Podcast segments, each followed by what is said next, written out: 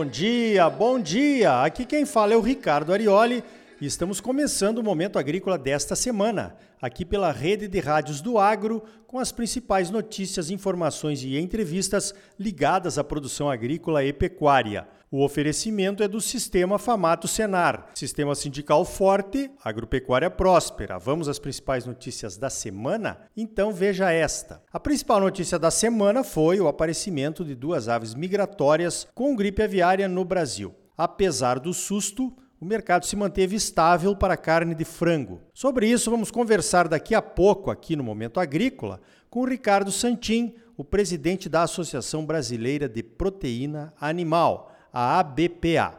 Vamos saber os impactos dessa chegada do vírus da gripe aviária e que consequências isso poderia ter aí para a produção avícola do Brasil. Veja esta. O Departamento de Agricultura dos Estados Unidos, o famoso USDA, publicou um boletim dizendo que a produção de laranjas vai cair 25% no ano safra 2022-23. Os laranjais americanos deverão produzir 2 milhões 550 mil toneladas de todas as variedades de laranja. O estado da Flórida, famoso pela sua produção de citros, pode ter uma quebra ainda maior, de mais de 60% em relação à safra do ano passado. Essa quebra, diz o USDA, vai afetar não só o abastecimento interno de laranjas dos americanos, mas o mercado em outros países também. Esta será a menor safra de citros nos Estados Unidos em 86 anos. A produção de cítricos nos Estados Unidos vem diminuindo há bastante tempo. Em 1970, os americanos produziam quase 50% das laranjas do mundo. Esse número caiu para 25% no ano 2000 e deve cair para 5% agora em 2023. Os estados da Flórida e da Califórnia são os maiores produtores de citros por lá. Em 2005, a Flórida teve problemas sérios com uma doença chamada de greening, que obriga a erradicação das plantas afetadas. Outro fator de queda de produção dos laranjais na Flórida são os furacões. O furacão Irma em 2018 e o Ian em 2022 causaram estragos significativos nos laranjais de lá. Olha o tamanho do estrago. No ano 2000, a Flórida produziu quase quatro vezes mais caixas de laranja do que a Califórnia.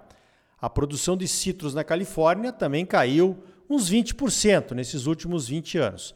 Agora, em 2023, a Flórida deve perder a liderança da produção de citros para a Califórnia. E a Flórida vai produzir menos da metade do que a produção de laranjas na Califórnia. Outro fator que ajudou na queda de produção de laranjas na Flórida foi a urbanização. A Flórida tinha 7 milhões de habitantes em 1970 hoje tem mais de 21 milhões de habitantes. Então, muitos laranjais acabaram dando lugar a condomínios e loteamentos. Outra questão é a falta de mão de obra interessada em colher manualmente as laranjas e o seu alto custo. Esse é o cenário americano do mercado de suco de laranja. Eles passaram de exportadores a importadores de suco em 2014. O Brasil se beneficiou desta queda de produção americana. O Brasil é o líder mundial na produção e na exportação de suco de laranja. Hoje respondemos por 79% de todo o suco de laranja comercializado no mundo.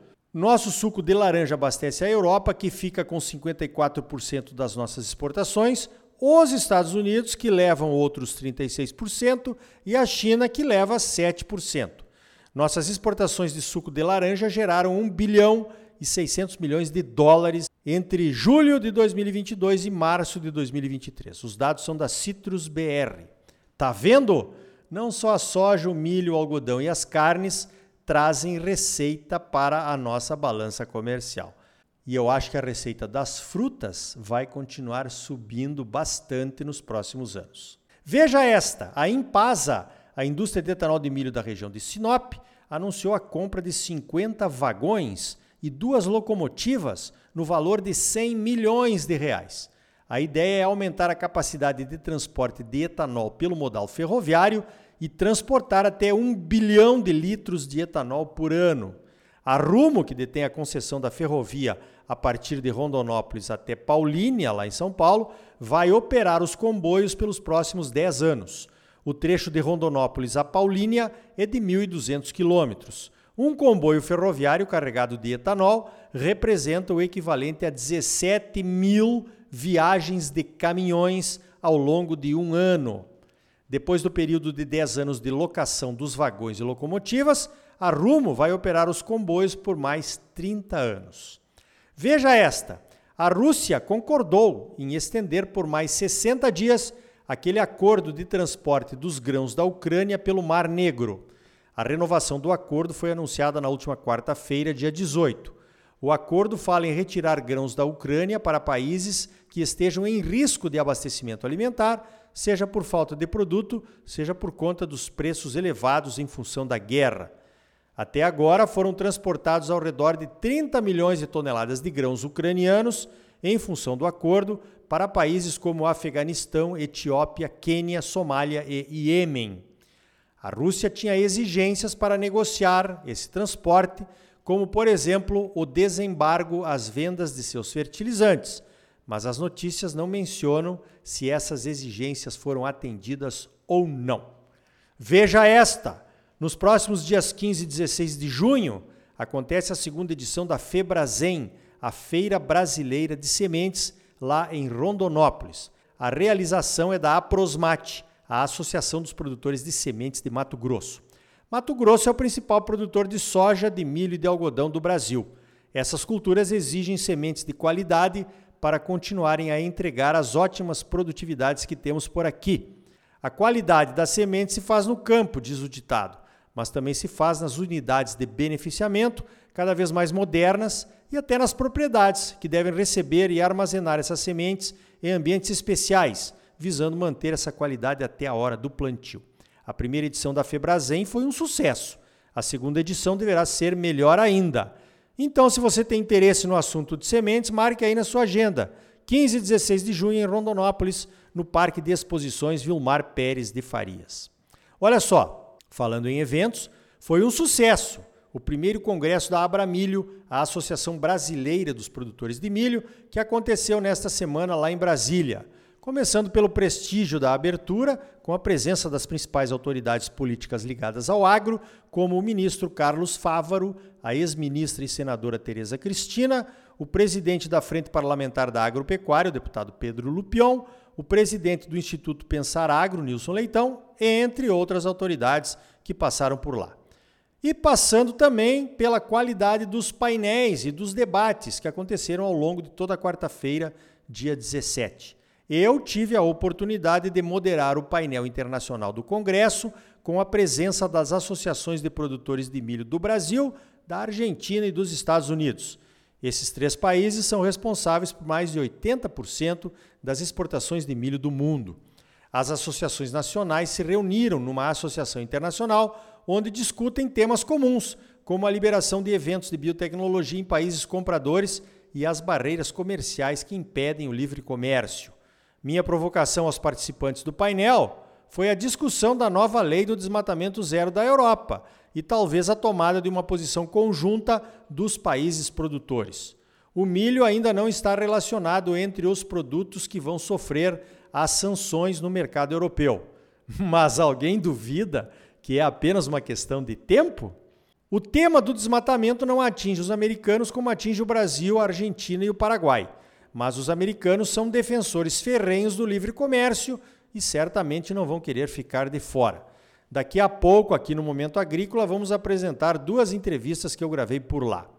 Ainda falando em Europa e em barreiras comerciais, a CNA, nossa Confederação de Agricultura e Pecuária do Brasil, recebeu a visita de uma delegação de parlamentares europeus interessados nesse tema da nova lei do desmatamento zero, aprovada na Europa há algumas semanas. Os parlamentares de diversos países visitaram o governo, incluindo a Marina Silva, o Congresso e outros atores do agro numa agenda bem carregada. O chefe da delegação e presidente do Comitê de Comércio Internacional, lá da União Europeia, era o deputado alemão Bernd Lange, do Partido Social Democrata de centro-esquerda. Ao meu lado, na mesa do almoço, sentou-se o deputado francês Yannick Jadot, do partido Europa Ecologia, um partido de esquerda, talvez o mais verde entre os deputados da delegação. Ele já foi coordenador do Greenpeace na França. O vice-presidente da CNA e presidente da Farsul, o Gedeão Pereira, fez uma bela apresentação sobre o crescimento da produção agrícola no Brasil, baseado em aumento da produtividade das culturas e nos cultivos de segunda safra, mais do que em abertura de novas áreas na Amazônia, que é o que os europeus imaginam que acontece aqui no Brasil. O que seria da segurança alimentar do mundo no momento atual se não fosse o crescimento da produção e das exportações brasileiras? Essa foi a pergunta que ficou no ar para os europeus. Eu puxei conversa com francês, é claro, em inglês, mas puxei.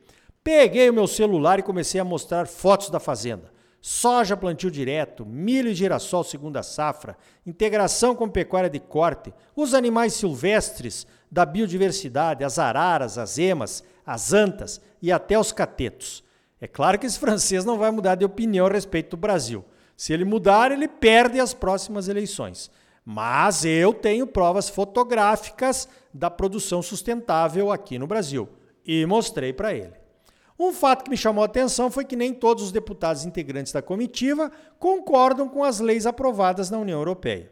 Um deputado espanhol, ao fazer a sua pergunta, foi bem claro em dizer que os europeus não podem impor seus desejos e políticas para todo mundo. Os europeus têm poder aquisitivo bem acima da população dos países que mais sofrem com os riscos de desabastecimento, a chamada segurança alimentar, que não é só a falta de produto nas prateleiras, também é a falta de renda da população para comprar produtos que ficam mais caros por conta de exigências ambientais descabidas. Esse debate ainda vai longe. Temos que estar preparados. Então tá aí. No próximo bloco vamos falar de serviços ambientais. Nesse sábado comemoramos o Dia Mundial da Abelha Melões e abelhas, o que um tem a ver com o outro? E ainda hoje, a chegada da gripe aviária em aves migratórias no Brasil. O Ricardo Santin, da Associação Brasileira de Proteína Animal, fala dessa ameaça. E também como as associações de milho dos principais países produtores se uniram para debater e defender assuntos em comum. E aí, tá bom ou não tá? É claro que tá bom, você só merece o melhor. Então não saia daí. Voltamos em seguida com mais momento agrícola para você.